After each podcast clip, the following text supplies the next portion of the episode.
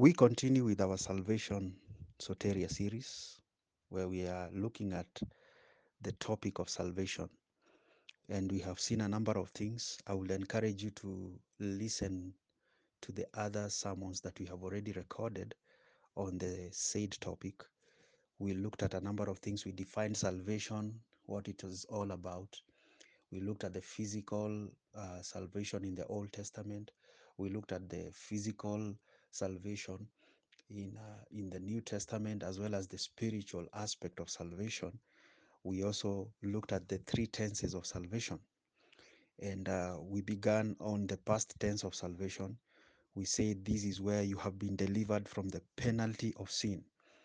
In Genesis, we see man, Adam, sinned against God, and man has to pay. And that is why Jesus had to come and pay for the penalty of what Adam did. And uh, we saw a number of things. We saw that the past tense of salvation is all about justification. And we were able to define what justification is all about. I encourage you to go back and read it. And then we uh, we said uh, a small thing about the present tense. The present tense of salvation is God delivering you from the the the the, the power of sin, the power of sin.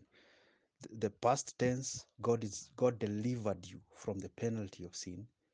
The present tense, God delivers you from the power of sin, and the future uh, future tense of salvation is God delivering you from the presence of sin. So we handled the past tense o- of uh, of salvation where we talked about justification. We have them in recording. I would highly recommend that you go back and you get to feed on the past tense, get to understand what happened, what justification is all about, and may the good Lord bless you in Jesus' name. So today, still on salvation, we're going to look at the present tense of salvation. We looked at the past tense in depth. Today, we are going to look at the present tense in depth. We uh, are going to study a number of things. I pray that you get your pen, your paper, your Bible, and let us get to understand what the Lord wants us to understand today in Jesus' name. Father, we thank you and we bless you that the entrance of your word brings light. We thank you because the Holy Spirit has already been given unto us. And may the eyes of our inner man be flooded with light, that we may understand what you're telling us concerning salvation. Spirit of the living God, I ask of you, let your presence, let your anointing that is able to make us understand the scriptures be free to, to, to, to, to do as your will, O Lord. And our hearts and our minds are, are, are placed in you, O God. May you teach us what we need to know in Jesus' name. Amen. So, this stage of salvation involves God saving us from the power of sin, like we have said.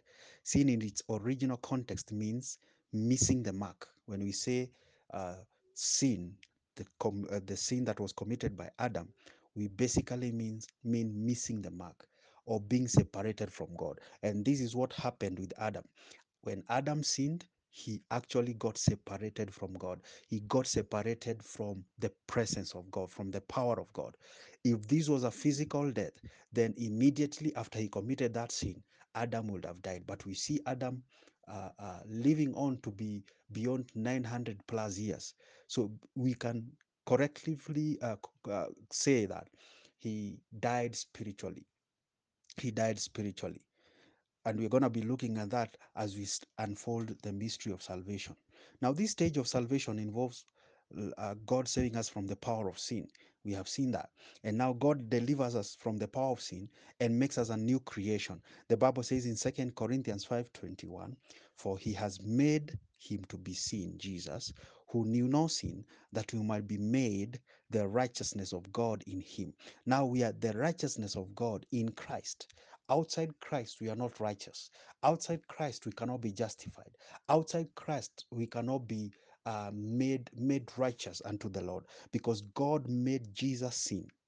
There's a difference between covering Jesus with sin and making him sin. He became one with sin.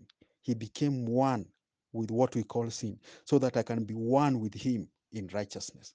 Now, by that factor, by that uh, work of, of, of Jesus on the cross, I have now peace. You have now peace with God. Romans 5 1 says, Therefore, being justified by faith, we have peace with God. God is at peace with you, not because you do good. And it's very good to do good. Not because you give in church, not because you pray, not because you tithe, not because you love your parents, you love your wife.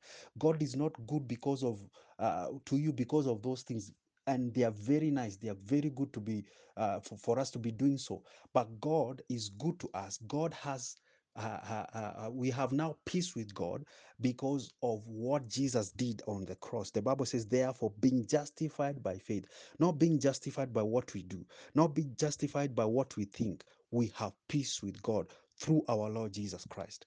Now, when I approach the throne of grace, when you go to pray, pray knowing that God has peace with you and this is one of the uh, the mindsets that a new believer should walk in the the new creation has peace with god whatever is happening on earth is not a function of god we have peace with god god is no longer angry with us we are new creation in Christ Jesus. The Bible says in First Corinthians 5:17, therefore, if any man be in Christ, he is a new creation. All things are passed away, all things are become new.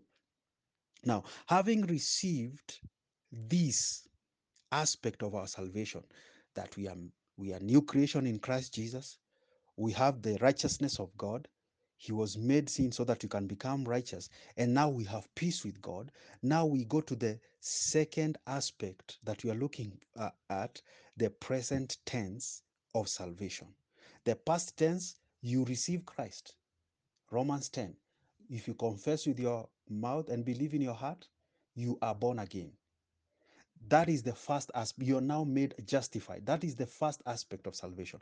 Now you go to the second aspect of salvation where all of us are. It is called sanctification. So today we are going to look at sanctification, which is the second phase of salvation. I begin by reading for you uh, from the Bible in First Corinthians chapter number 1 from verse number 30. The Bible says, But of him are ye in Christ Jesus, who of God is made unto us wisdom, righteousness, and sanctification and redemption. Let me repeat it again. But of him are ye in Christ Jesus, who of God is made unto us wisdom and righteousness and sanctification and redemption. What is the Bible telling us? Jesus has been made unto us wisdom. Jesus Christ has been made unto us righteousness. Jesus has been made unto us sanctification. Jesus has been made unto us redemption. As we go on with this uh, uh, teaching, a couple of uh, uh, maybe uh, weeks to come, we shall be looking at what Christ has been made unto us the wisdom, the righteousness, the sanctification part, and the redemption part. But let me just al- allow me to lay a foundation on what I'm trying to say here. He says that Christ has been made unto us wisdom. So, as a believer, I have the wisdom of Christ. I have the wisdom he had when he was creating the world. In the beginning, God created the heavens and the earth. First John, uh, John chapter number one, rather, it says, In the beginning was the Word, in Genesis was the Word, and the Word was God, and the Word was with God. The same was there from the beginning. So Jesus has been made unto me the wisdom of God. In other words, the wisdom that I need is in Christ. Mhm. The righteousness that I need is in Christ. The sanctification that I need is in Christ. And the redemption that I need is in Christ. That scripture talks about what we have received from the packs of salvation, from the package called salvation. So, what is sanctification? Sanctification means to be set apart, it means to be declared holy, it means to be consecrated. Let me repeat it again. Sanctification means to be set apart or declared holy. It means to be consecrated. It means to be to make legitimate. It means now you have you have freedom from sin. You're gonna see that. The generic meaning of sanctification is the state of proper functioning. Mhm.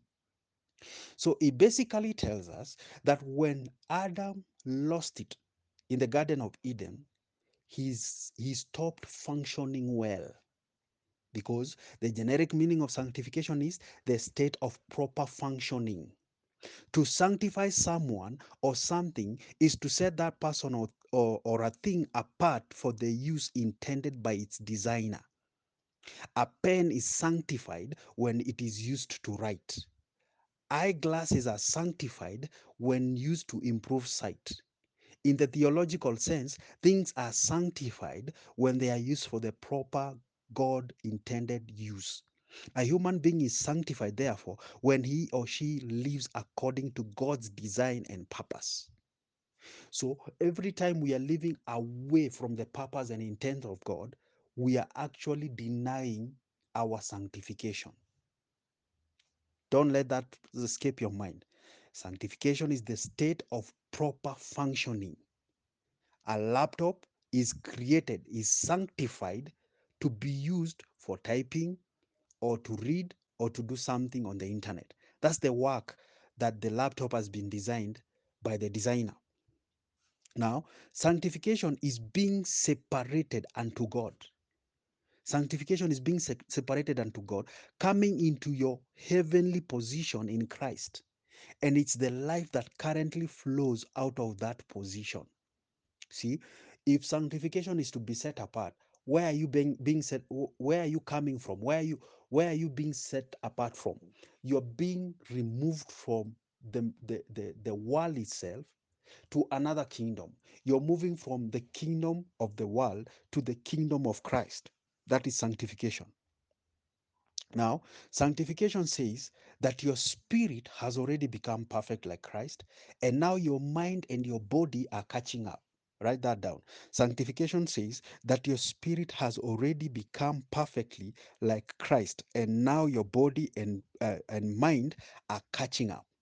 Now, understand this every Christian has an internal foe, F O E, an internal foe. That is the sin, sin nature an external foe, the world system, and an infernal foe, the devil. Let me slow it down and say it again. Every Christian has an internal foe, the sin nature, an external foe, the world system, and an internal foe, the devil, that works in collusion to defeat the, the believer spiritually and thus hinder the believer from doing a number of things. For example, walking by faith you will realize walking by faith in your life is hindered by your internal foe, your external foe, or the infernal foe. It, you can also be hindered from growing in grace. You can also be, be hindered uh, from impacting others for Jesus Christ. Every day we must consciously walk in the grace of God for us to have a daily victory in our walk with God over sin and sinful nature of the old man. Now, the root word translated sanctification is where we get the word holiness or to make holy. So, therefore, sanctification means to make holy. In one sense, only God is holy. We see that in Isaiah 6 from verse number 3. It says, And one cried out unto another and said, Holy, holy, holy is the Lord of hosts. The whole earth is full of his glory. God, you need to understand, is separate, distinct. No human being or thing shares the holiness of God and uh, uh, uh, and his essential nature. There is only one God. Yet scriptures speak about holy things. We see in the Old Testament there were uh, holy instruments of the tabernacle. We see God calling Israel a holy nation. Yet we know and we see from, from the Old Testament that Israel was far much the opposite of what God called them. And from time to time, human beings are commanded to sanctify themselves uh, uh, uh, as unto the Lord. Let's look at some of the example. For example, in Exodus 13, it says, God commands the nation of Israel to consecrate to uh, to to Him every firstborn male. Mhm. He says in uh, uh, the Bible says in First Peter three verse fifteen that you should set apart Christ in your heart. You should sanctify the Lord Jesus in your heart. So to sanctify, in a nutshell, means we are we were nobodies before salvation, And now that the gift of salvation has been given unto us, we have now been set apart for the use, for, for use for the master. In other words, God has set us apart, not for ourselves, not so, that we can do things on our own, so that He can use us for His own glory. And this uh, begins to debunk to our hearts and to our minds that we are not of our own. Our lives belong to God and he has a choice over what he wants us to do. That's why all of us can't be pastors. All of us cannot be business people. All of us cannot be politicians. All of us cannot be teachers. All of us cannot be uh, uh, uh, acad- academics. God has already sanctified us in Christ. And so we need to understand and ask Him, Yes, you have set me apart. I have received that gift. And now that I am set apart, what will you have me do for you, for the kingdom? Sanctification teaching is not about telling Christians what they should or shouldn't do. See, if you go to somebody who is sinning and you begin to tell them that you're sinning, trust me, they already know they are sinning.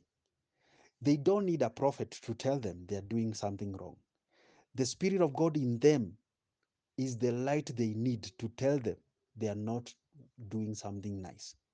So, sanctification is not about telling you and I what we should and what we should not do. It's about identifying the very passion and desires that God has put in our spirits at rebirth and empowered empowering those passions to come out and and and and and and thus begin to flow. We begin to flow with the power of god. We begin to flow with our new nature that god has called us to be. Sanctification has happened and is happening.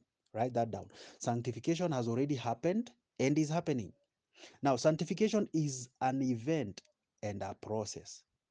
There are two things here that we need to understand. Sanctification has happened and is happening. It is an event and a process. The process of sanctification can happen because the event of sanctification has already happened. How can we say that sanctification has already happened? Let's look at a couple of scriptures so that we can understand what I'm trying to put across the table. Acts chapter number 20 from verse 32. Turn with me to Acts 20 from verse number 32. It says, And now, brethren, I commend you to God and to the word of his grace, which is able to build you up and to give you an inheritance among all of them that are sanctified. I commend you to God. This is Apostle Paul. He's coming to the journey, to his final journey in the book of book of Acts. He has uh, uh, been going through the churches, strengthening the, the, the churches, and now it is time to go. It is time for him to go back to Jerusalem. So he's talking to. Uh, this is actually the last words of Apostle Paul before he went to prison. And so he says, And now, brethren, I commend you to God and to the word of his grace, which is able to build you up. Now, question is, what is able to build you and I up? The word of his grace. That is why the message of grace is important to the church, because the message of grace is what will build us up. And he says, and to give you an inheritance among all them that are sanctified. It is able to build, build us up, the message of grace, the gospel of grace, the gospel of our Lord Jesus Christ is able to build you, build you and I up and give us an inheritance among all that are sanctified. So we see this is a past tense uh, word that has been added to the scripture sanctified. It's already done. Mhm. We're going to see. We're going to see how it has already been done. Now, remember, I said sanctification is, a, is an event as well as a process. All right. Okay. Now, let me explain. How is it already done? The moment you received Christ, sanctification also took place because you were set apart. That's the meaning of sanctification. You were made holy by the time you received Jesus Christ. That has already happened in your spirit, but it's yet to be actualized in your mind and in your body. That is why I am saying sanctification is an event. You received it when you said, Lord, I need you and I want your life and I receive your life. You received sanctification. Now, the process is making what took in place in your heart be the same rhythm with what is happening in your body as well as in your mind. So, sanctification is an event as well as a process. Mhm. So, let me ask you if we you were to live consciously of the fact that you are holy, holy as Jesus, what will happen every day? You will not be susceptible to sinning per se or the carnal nature of the old man. The Apostle Paul tells us also in Acts 26 from verse number 18, he's now talking to King Agrippa. He has been presented before uh, the tribunal. They are now talking about, uh, he's now giving a defense of why he was uh, arrested and stuff. You can read that in Acts, the whole chapter, the whole chapter of uh, uh, chapter 26. You can see all that. But let me just capture this scripture from verse number 18 of Acts 28, 26 to open their eyes and to turn them from darkness to light and from the power of Satan unto God, that they may receive forgiveness of sin and inheritance among them which are sanctified by faith that is in me. Already happened. When we receive, remember, justification is by faith. He's telling us also here, sanctification is by faith. And how do you receive Christ? By faith. By grace are you saved. By grace are you saved.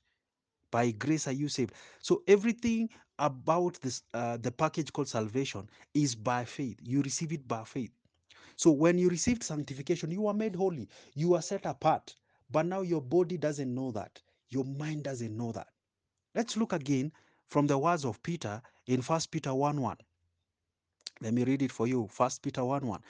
Uh, uh, the Bible says, Peter, an apostle of Jesus Christ, to the strangers scattered through Pontus, Galatia, Cappadocia, Asia, and Bithynia, elect according to the foreknowledge of God the Father, through sanctification, sanctification of the Spirit, sanctification of the Spirit, unto obedience and sprinkling of the blood of Jesus.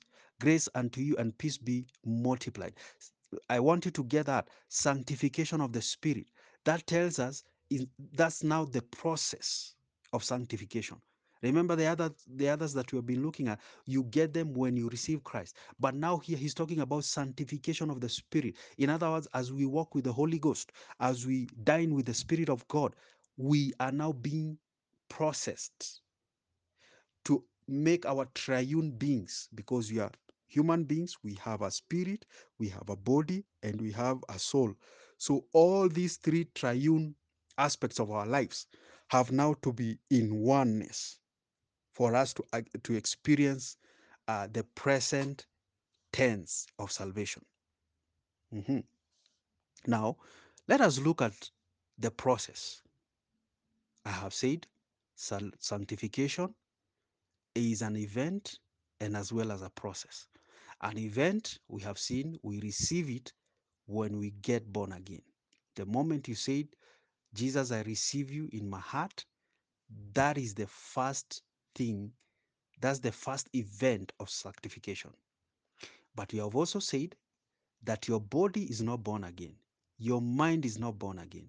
So we are now going to look at the process of sanctification. The process of sanctification. Romans 6:11.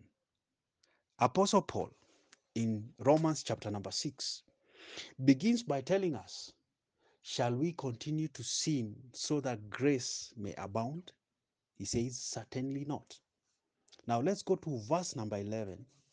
We see his mind concerning the process of sanctification. Likewise, reckon ye also yourselves to be dead indeed unto sin, but alive unto God through Jesus Christ our Lord. Let not sin reign, therefore, in your mortal body, that you should obey it in the last thereof. Neither yield ye your members as in- instruments of unrighteousness unto sin, but yield yourselves as unto God as those that are alive from the dead, and your members as instruments of righteousness unto God. For sin shall not have dominion over you, for you are not under the law, but under grace. Mhm. The Apostle Paul makes this statement in verse number three. Go back to verse number three. Know you not that as many of us as were baptized into Jesus Christ were baptized into his death? Therefore, we were buried with him by baptism, that like as Christ was raised up from the dead by the glory of the Father, even so also we should walk in the newness of life. Apostle Paul is telling us that we were baptized. Don't you realize that as many of us were baptized into Jesus, were baptized into his death? When we talk about baptism into Jesus, we also mean baptism into his spirit. We were baptized into his spirit, into his death. In other words, we were set apart. We were chosen and set apart and baptized into his death. And then now he says in verse number four, therefore we were buried. So we were baptized into his death. We were buried into his death. And now we are alive so that we have the newness of life. This shows us we died with Jesus, we were buried with Jesus, and we resurrected with Jesus. Verse number 5 says, For if we have been planted together in the likeness of his death, we shall also in we shall also be in the likeness of his resurrection. Now, if we died with Jesus, we were buried with Jesus, we rose with Christ, now we are set apart. We have a new life. We are living in the newness of life. This event of his death, burial, and resurrection sanctified us. We are now sanctified by his sacrifice on the cross. In other words, when he was being nailed on the cross, I was also being nailed. When he was pierced on the side, I was also being pierced. When he was removed and taken to the tomb, we died together with him. When he resurrected, I also resurrected with him. That's the mindset of a new creation believer. That's the mindset of a sanctified mind, a sanctified soul, a sanctified new creation in Christ Jesus. Glory to God. With this mindset, the good apostle now tells us from verse 11 how to walk the process of sanctification. Let us look at some keys he says in verse number 11. He says, Reckon yourself to be dead to sin. Reckon yourself to be dead to sin. In other words, me and you, because we are born again, we are dead to sin and alive to God. If Jesus has the ability in him right now not to sin, I also have the ability inherent in me not to sin. That's why I have the Holy Ghost. That's why I have grace. The second thing we see, he says, Let not sin reign over you, that you should obey it. He tells us, Let not sin reign over you. In other words, he's saying, God has got no power here. He has already given you the power. He says, Let not sin reign over you. So you have a choice. You can decide not to sin. Selah. I say again, you can decide not to sin. He says, Let not sin reign over you, that you should obey it in its last. And here he shows us, Apostle Paul shows us the anatomy of how a sin comes from or comes into being. He says, Let not sin reign over you, that you should obey its last. So, what brings about the manifestation of sin? Lust. Lust. Lust. He says, Let not sin reign over you, that you should obey it in its last. Let me remind you something again. Your spirit has been made new when you received Jesus Christ. Your body and your mind are not immediately saved, they are undergoing this process of salvation. That's why your mind requires renewal and your body requires discipline. Romans 12, verse number 1. I beseech you, therefore, brethren, by the mercies of God, that you present your body a living sacrifice. Not Notice what the Bible says. I usually like to pay attention on what is written in the Bible. He says, I beseech you therefore, brethren. So he's talking to brothers who are born again, brethren. He's not talking about people who are not born again. He's talking about people who are already born again. I therefore beseech you, brethren, by the mercies of God, that you, not God, you, not angels, you present your body. Who does the presenting? Me and you. It is our duties to present our bodies. So we should grow so much in our inner man, in our spirit man, that we can tell our bodies what to do. He says that you present your body a living sacrifice, holy, acceptable unto God. It is one thing if you, I take your mind to the Old Testament, when they used to offer sacrifices, they would offer sacrifices of an animal that has already been killed. Is it? It's very true. But now here he tells us to offer our bodies as living sacrifice. You try getting a cow on top of fire when it's alive. Do you think it will take it lying down? No, it won't. It will fight its way out. Now you see why your body is always struggling with your spirit. Because the Bible is saying, offer your body as a living sacrifice, a living one. That is why your body fights you when you're praying. That's why your body fights you when you're fasting. Have you, haven't you realized that it's when you're fasting that the food you least enjoy eating smells very nice? Yeah, because it's the living sacrifice that is fighting. It's your body that is fighting the living sacrifice. No animal that was sacrificed in the Old Testament was sacrificed alive. They had to kill it because they knew. And that's why sometimes when God is dealing with our lives, with our hearts, and with our bodies, and with our with, with, with what he has placed in our hearts sometimes god will begin to to to to deal with something in your in your heart maybe uh, uh, uh, uh, uh he's trying to teach you about trust and trusting him but you're always there thinking about your family and when he touches something you're running you're off running. You're off going. Present your body as a living sacrifice. He says you are the one to present your body as a living sacrifice holy acceptable unto god so god is interested so much with your body being a living sacrifice.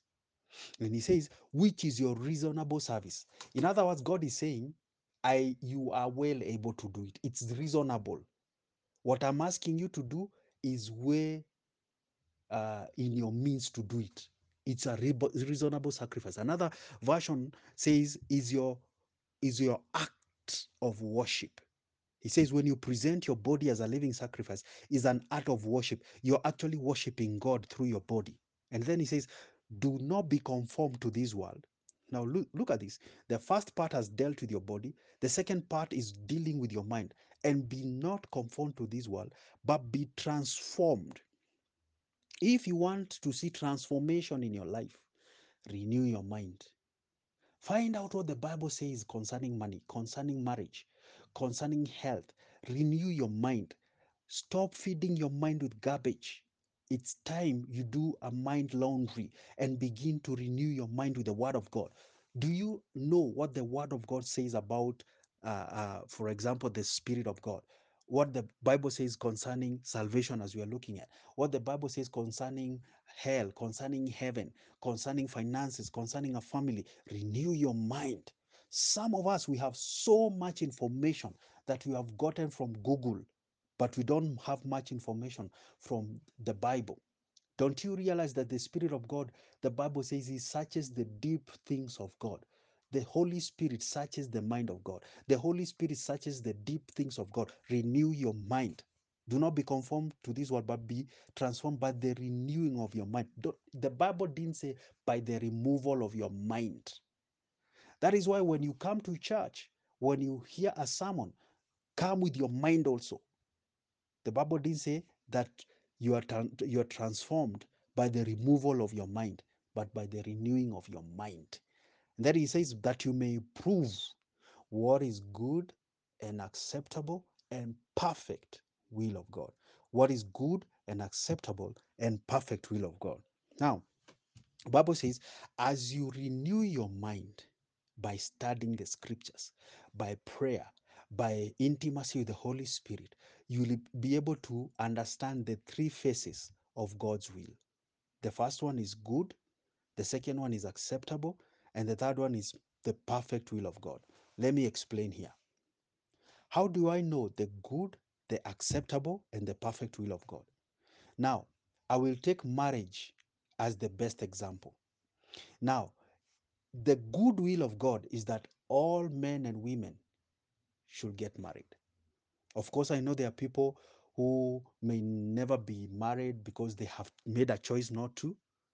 But the good will of God is that we should uh, we should have families, and that should happen through the institution of marriage.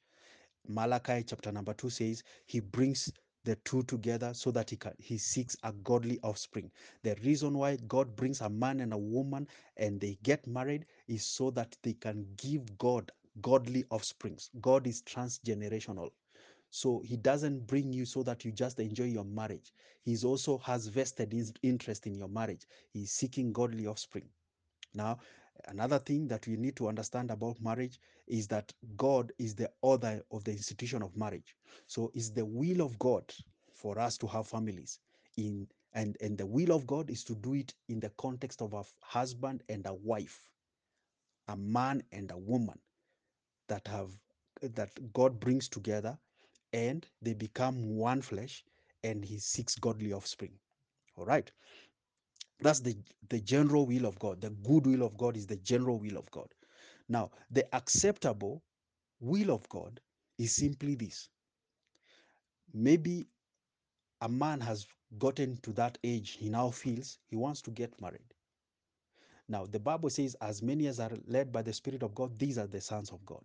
Now, when it comes to us, because we are set apart, we do things the way God wants them to be done.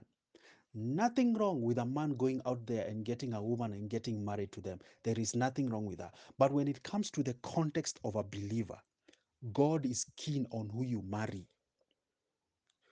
So you have to go back and find out, Lord, is this the one I should marry? You have seen a beautiful woman and you feel inclined to marry them or her, excuse me for that.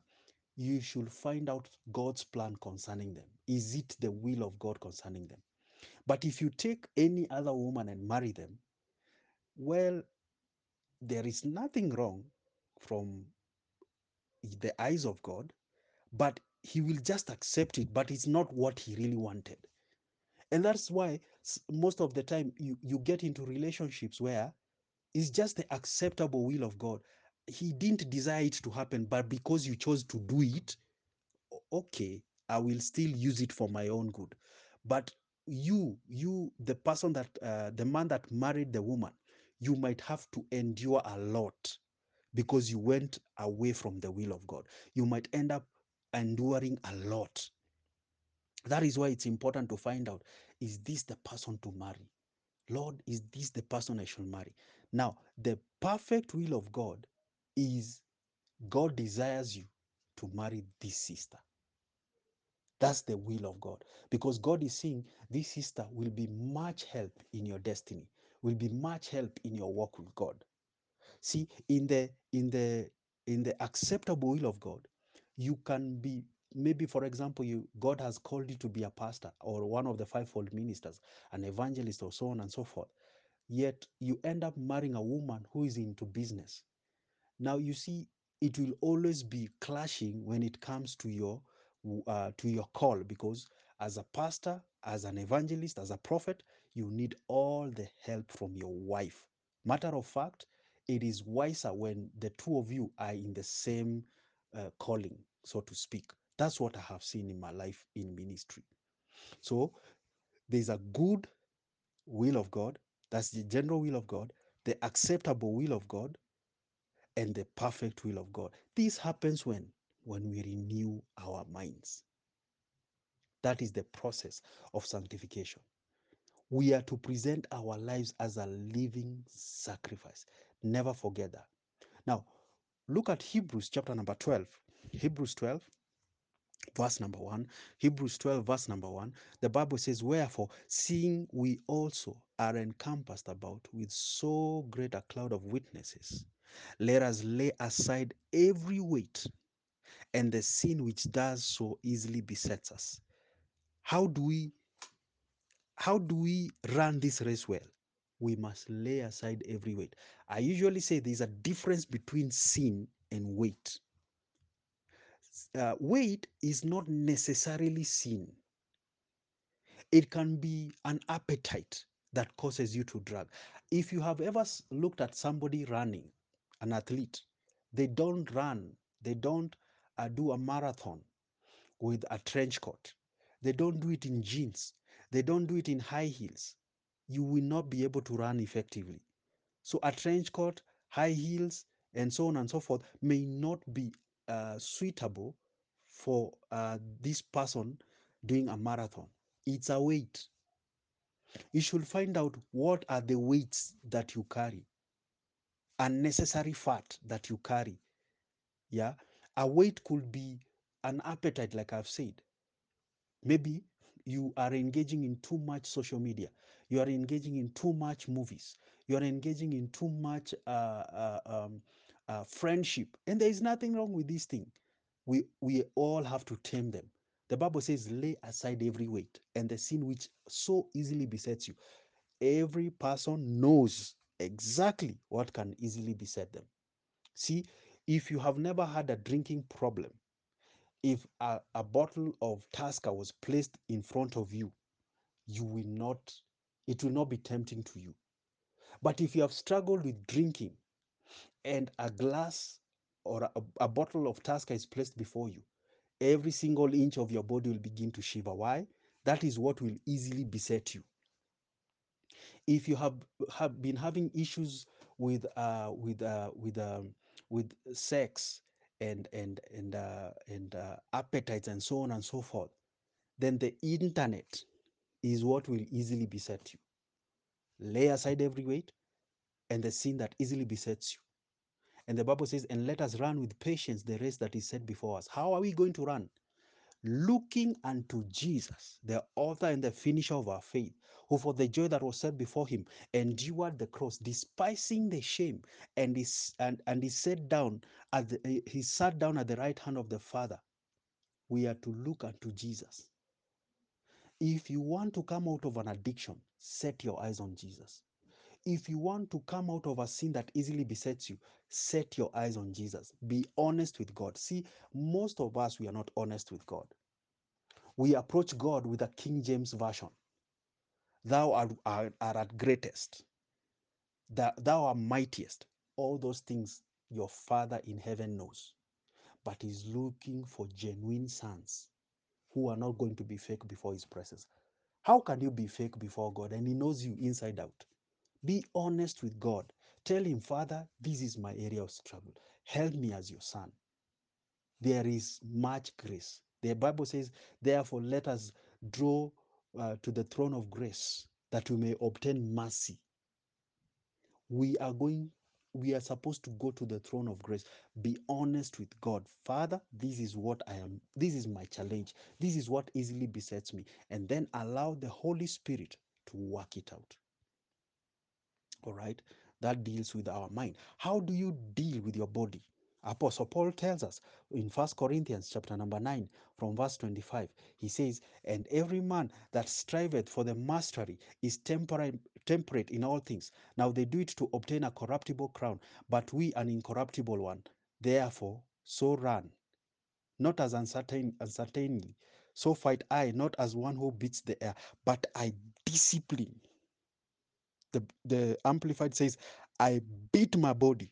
I i box my body that's what the bible says therefore i beat my body I, I bring it in subjection lest that by any means when i have preached to others i myself be cast away Here he was talking to pastors. He was telling them, I beat this body. I tell it what to do. Lest when I have preached to all others, I myself be a castaway. So you are meant to grow in your inner man to a point of you beat your body. If you have been struggling in prayer, you are better off praying, sleeping. Get into a closet, pray. Even if you sleep there, you're sleeping in the presence of God. But don't skip praying. You're better off reading one verse, two verses, one chapter than not reading at all. You're better off worshiping one song one hour, 10 minutes, five minutes than do- doing nothing. Beat your body, tell it what to do. Let me tell you, people, this body is already home. It is lying to you. This body is already home. It will back here, here. It will stay here. You, your spirit will go to your father. Don't let this body that is already home tell what tell you what to do. Beat it. Tell it what to do. Now the apostle Paul says something that is powerful that I will close with in First Thessalonians chapter number 4 from verse number 1. First Thessalonians chapter number 4 from verse number 1. Remember, we are looking at the present tense of salvation. The present tense of salvation says that we have been we are being delivered from the power of sin. So we are seeing how God is delivering me and you from the power of sin. And we have seen that sanctification is in is the present tense of salvation and we have seen that sanctification is not only an event it is also a process so we are looking at the process now of being sanctified. First Thessalonians chapter number 4 from verse number 1. Furthermore, then we beseech you, brethren. Again, he's talking to brothers because the second step of salvation, the second, uh, the, the present tense of salvation involves people who are born again. It doesn't involve people who are not born again. That one is in the past tense. Here, present tense and future tense is gonna be we are gonna be talking about brothers, me and you, people who are called saints, brothers in Christ. So he says, furthermore, then we beseech you, brethren, and exhort you by the Lord, uh, exhort you by by the Lord Jesus, that as you have received us, how you ought to walk and to please God. So you're gonna see how we ought to walk and to please God. So you uh, so that we can abound even more. Verse number two, for you know what commandments we gave you by the Lord Jesus Christ. For this, let's look at the commandment. For this is the will of God, even your sanctification, that you should abstain from fornication. You should abstain from fornication.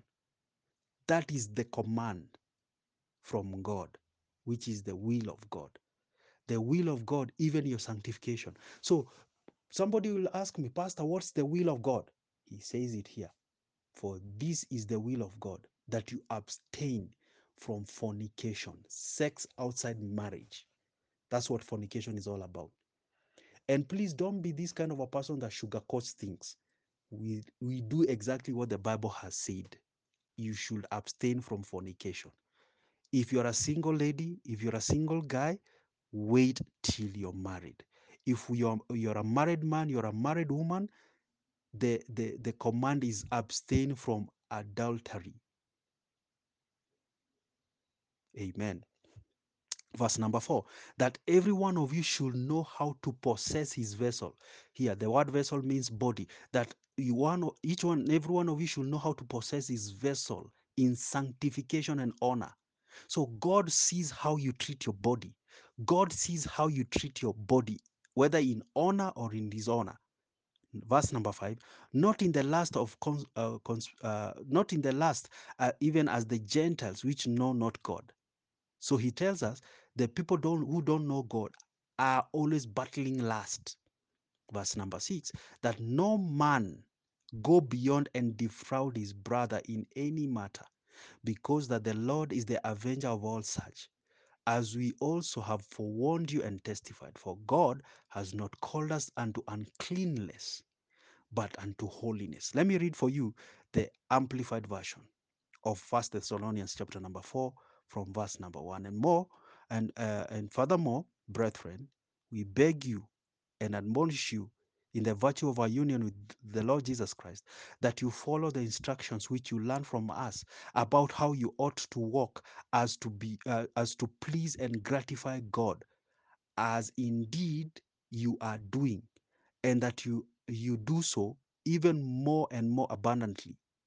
For you know what charge and precepts we gave you uh, on the authority and by inspiration of our Lord Jesus Christ. For this is the will of God. What's the will of God?